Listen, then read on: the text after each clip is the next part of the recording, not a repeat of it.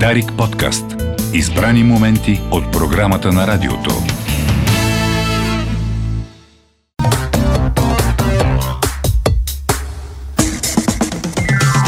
Сме 41 минути, 15 януари, понеделник е. С колегата Райчев посрещаме Темз и Антон. А Темз сега се опитва да закачи лайфа на С книги под завивките в профила на С книги под завивките, да, във Фейсбук. Добре, че има ток. Да, в студиото има ток. Нас с колегата Райчев няма да ни виждате. Ние не сме и загледане, за разлика от Темз. Благодаря ти, че не довърши, защото не чаш тя да каже само Темз. Да, да, ама са Темз. Чакайте бе, господа, аз така ще го говоря на всички. Ами нищо, пробвай вертикално, хоризонтално, това няма никакво значение в случая. Нищо, тя ще пада камерата. Как се чувстваме? В момента се появи, скъпи слушатели, появи се, как се чувствате? Добре се чувстваме. Вие как се чувствате? Ето вижте. Go live. Go live. Давай go live. Ще пада камерата надолу нагоре, като канал 3 на времето. Да. Да, виж, мина малко пита го здрасти. Ето и аз казвам здрасти. Колега Райчев може да стане и да каже здрасти. Кажи здрасти, колега Райчев. Здравейте!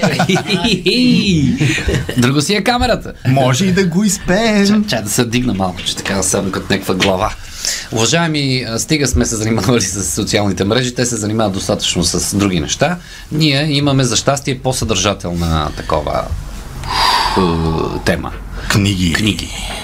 Да. Иначе в Трец, аз съм попитал тази сутрин, виждали ли сте дебел пушерникар? Има един отговор, не. Вариантите са три. Да, не, за разлика от полицаи. Вие как бихте гласували? Ами не знам. Ето четвърта опция, не знам. Няма, не знам. Щом не се сеща да си виждал дебел пушерникар, значи не си виждал. Значи не съм виждал. Темс мълчи. Ти внимавай какво ще кажеш. Мислих да и купувам от тези календари. Ето, спойлер, но се отказах после. С австралийските пожарникари. О, за тези популярни. Той има и български май излезе конкуренция. Така ли? Наистина, българския не съм разбрал. Не съм го виждал, това би било много интересно да се види. Но ето какъв мъж съм аз. Готов съм да подаря такъв календар на жена си, макар че тя нямаше да им се радва, но тя повече ще се радва на животинките. Но да си говорим за книги. Дихте ли? Хайде. Хайде, да, защото ни пишат с нетърпение. Чакам сутрешната понеделнишка доза книги.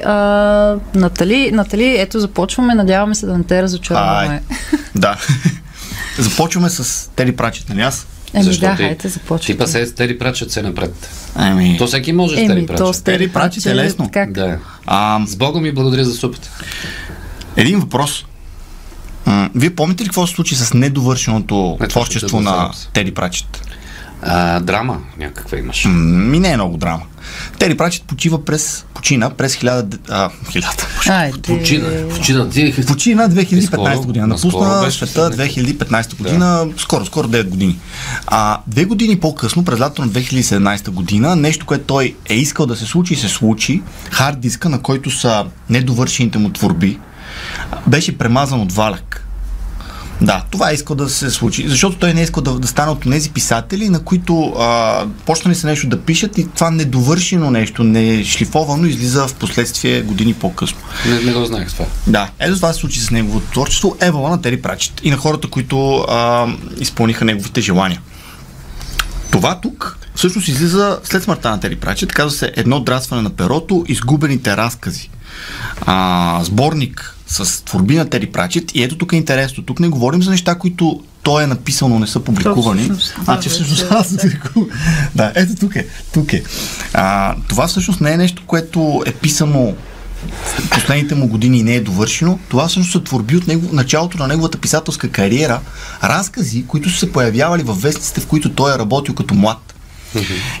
И изключително интересно да видиш как младият Тери Пратчет през 70-те и началото на 70-те години е успявал в рамките на няколко страници, колкото му е отпуснато от главния редактор, да разкаже една история. Както пише и вътре, той до последната дума, която имал право, се е възползвал да я оползотвори, за да създаде своите разкази. В Едно драсване на перото сборника има 20 разказа от този период, 70-те и 80-те години. Как се стига до създаването на този сборник? Никой не е знаел, че ги има. Или поне никой не си е правил труда да ги търси. И така, преди няколко години, двама супер фенове на Пратчет получават задача от неговия издател да издирят кога е бил издаден еди кой си разказ. Един. Те знаят, че съществува един, който Пратчет е писал за тези вестници специално. И те си казват, добре, ама сега не знаем коя година е излязъл. Какво ще направим? Ще проверим архива на вестниците, в които той е работил от 72 до 84 година. И сядат тези двама души и започват да преглеждат вестник след вестник след вестник. И така откриват други разкази, за които никой не е подозирал, че той Пратчет е писал като млад и че изобщо са били публикувани във вестниците. Включително намират такива разкази с псевдонима Патрик Киърнс.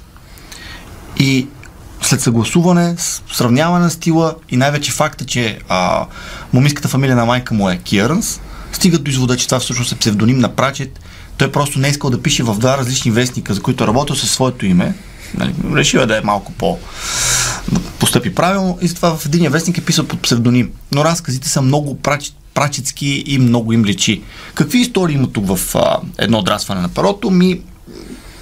Такива, каквито можем да очакваме. Естествено, това... Сега веднага, всеки, който е чел Тери Пратчет, ще те пита дали това са истории от света на диска, защото той става популярен именно с историите от света на диска. Света на диска най-вероятно е бил някъде отзад в съзнанието му, но изобщо не е създаден. Много преди създаването на света на диска са писани някои от тези неща. Това са едни самостоятелни истории. Давам пример. Има история, в която един човек намира раковина на плажа. Раковина. Раковина? Хайде, пак ударенията. Когато я сложиш на ухото си, чуваш морето, но не го чуваш сега. Чуваш го преди милиони години, когато тя ловила звука, с който се е вкаменила. Интересното е, като чуваш морето от преди милиони години, чуваш и песен, в която е издадена през 70-те. И започва една голяма мистерия. Как така тази раковина успяла да улови песен от 70-те и е стояла милиони години вкаменена? Ето това е един от разказите. Интересно. Тук има лек фантастичен елемент. Друг от разказите разказва за дядо Коледа, който решава, че му е писнало и ще си търси нова работа.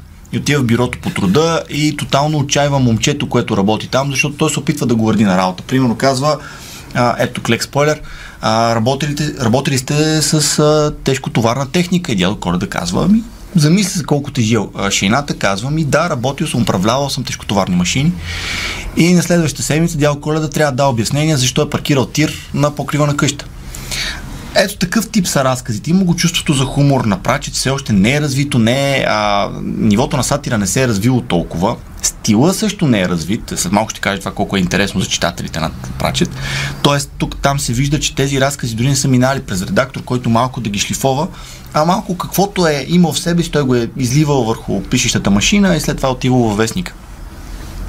Много интересни разкази. Последният, тъй като ти им пита за света на диска, последният всъщност разказът, който е причина изобщо да се стигне до изнамирането на всички останали, носи името Приключението с ключовете, само да не го объркам, но мисля, че беше точно така. Приключението с ключовете.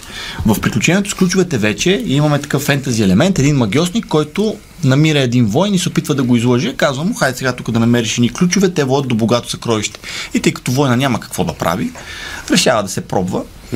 И тук в този разказ вече имаме наченки на онзи Пратчет, който всички много добре познаваме, който обичаме. Фентази света с цветните персонажи, измамите, които са ни познати от живота около нас, елементите, които в този разказ се появяват. Приключението с ключовете, след това някои от тях се прехвърлят в света на диска, т.е. той ги обработва по-години по-късно. Защото Пратчет все пак, мисля, че той беше този, който казва, че обича да рециклира идеи. Ако нещо не ти е свършило някъде, след няколко години го пробвай пак. И доизмени го лекичко, защото може да ти е по-полезно в следващата книга. Това е едно отрастване на перото от Тери Пратчет. Един сборник, който е основно за почитатели на автора, който много добре ще им покаже как се развил Пратчет като писател.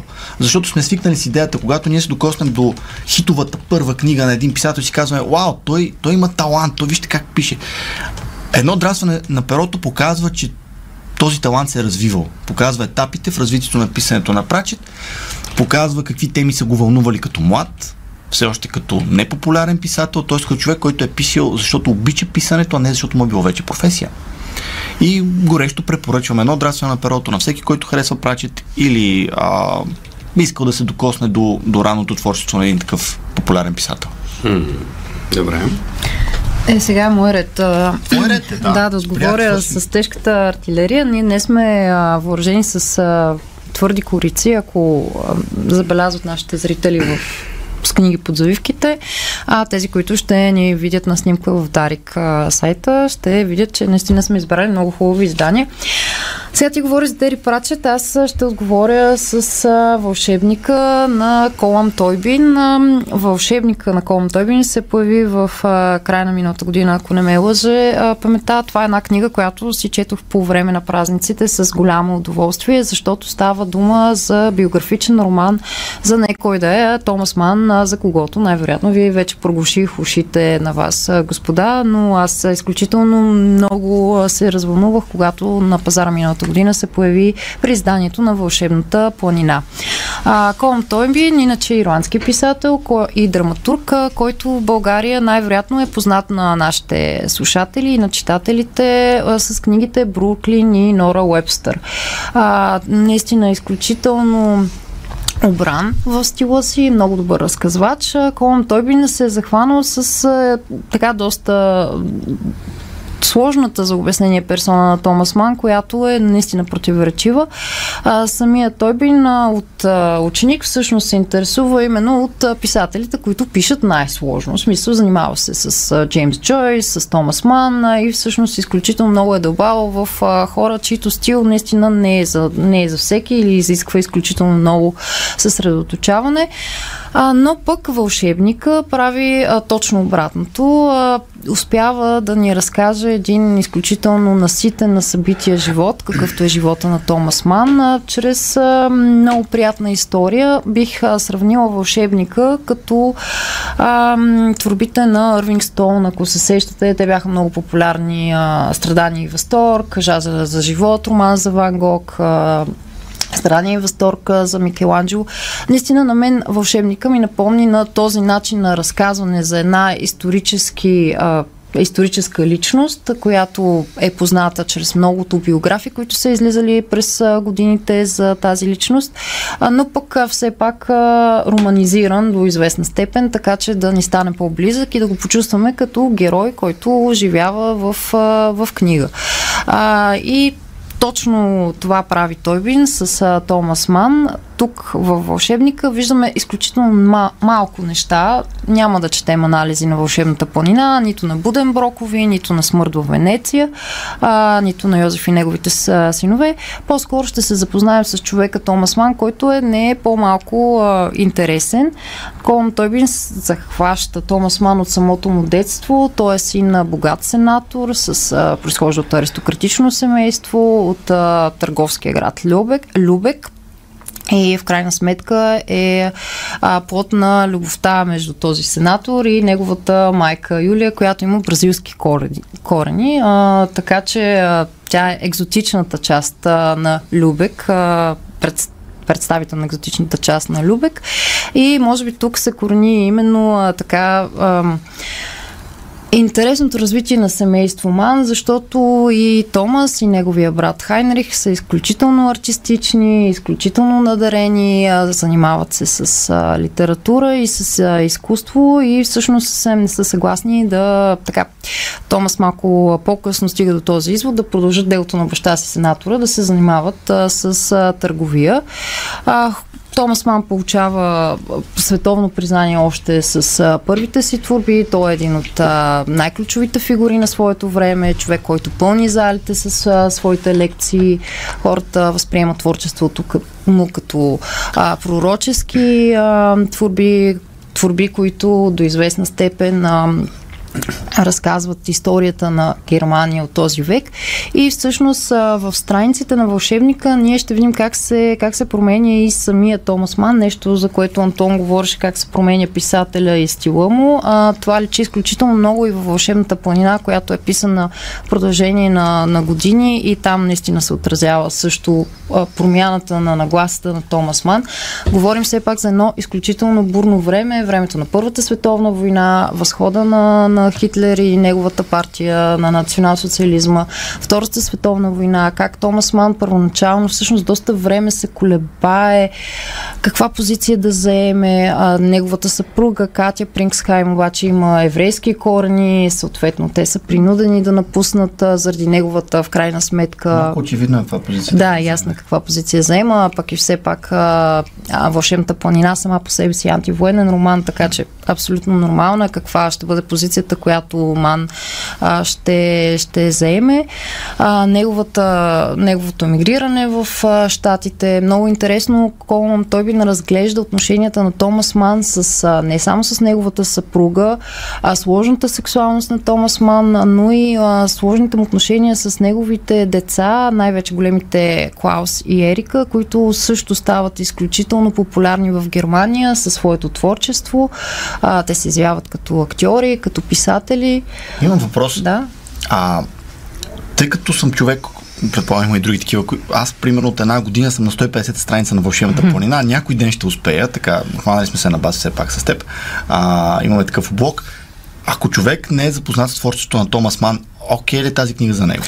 Със сигурност, защото, както казах, в тази книга ние няма да четем анализ на творбите на Ман, по-скоро ще се запознаем с самия човек Томас Ман. Тук има препратки към Вълшебната планина. Най-малкото Вълшебната планина е базирана на писмата на неговата съпруга Катя, която прекарва доста време в санаториума в Давос, и на преживяванията на самия Томас Ман там. Така че има препратки към тези творби, има естествено разказ как приема критиката, как приема публиката, всяка поява на негова творба, но ще се запознаем главно с човека Ман. Затова казвам, че тази книга, тя изглежда плашеща в обема си, 400-500 страници, мисля, че беше, но в крайна сметка се чете изключително лесно, приятно, все едно четете просто исторически роман. Добре, трябва да приключваме обаче. Само една вметка. Да. Само хората, които не са чели фентази, се плашат от 500 страници. Да. Количеството в книгите в повечето случаи е добре. В смисъл, добре е да има повече страници. Когато една книга е добра, не ти се иска да свършва. Точно така. Това е. Добре, благодаря ви. Това бяха книги под завивките. Уважаеми слушатели, след 9 сме на икономическа вълна. Очакваме портфейл. Българско национално Дарик радио. Дарик подкаст. Избрани моменти от програмата на радиото.